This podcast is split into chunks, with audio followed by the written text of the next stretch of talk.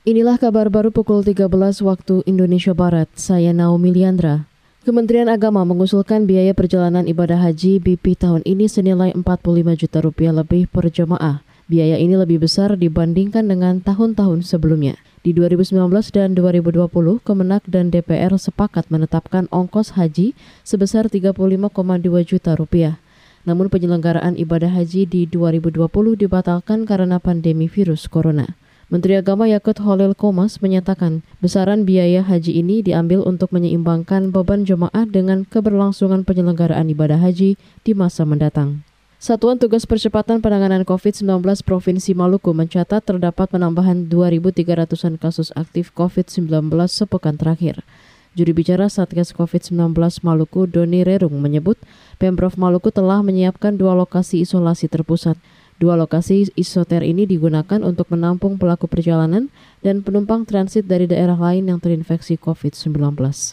Dari 2.361, 245 yang dirawat dirawat di tempat pelayanan kesehatan dan sisanya itu 2.116 itu di isolasi mandiri atau terpusat.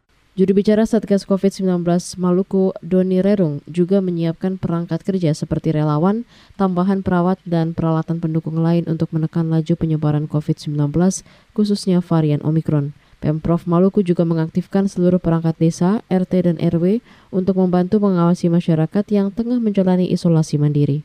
Saudara, ribuan perawat Australia menggelar aksi mogok kerja usai dialog dengan pemerintah terkait tuntutan kenaikan gaji dan keluhan kekurangan tenaga kesehatan tak berhasil. Menurut laporan Reuters, perawat berkumpul di depan gedung parlemen di Sydney, negara bagian New South Wales, dan membawa sejumlah poster. Aksi mogok kerja itu dikabarkan akan berlangsung sepanjang hari, mencakup staf dari sekitar 150 rumah sakit di seluruh negara bagian. Selain menuntut penambahan nakes dan kenaikan gaji, mereka meminta rasio perawat pasien yang lebih baik. Menanggapi demo ini, Menteri Kesehatan Negara bagian New South Wales, Brett Hazard, mengatakan pemerintah tengah mencari solusi atas tuntutan perawat. Demikian kabar baru KBR, saya Naomi Liandra.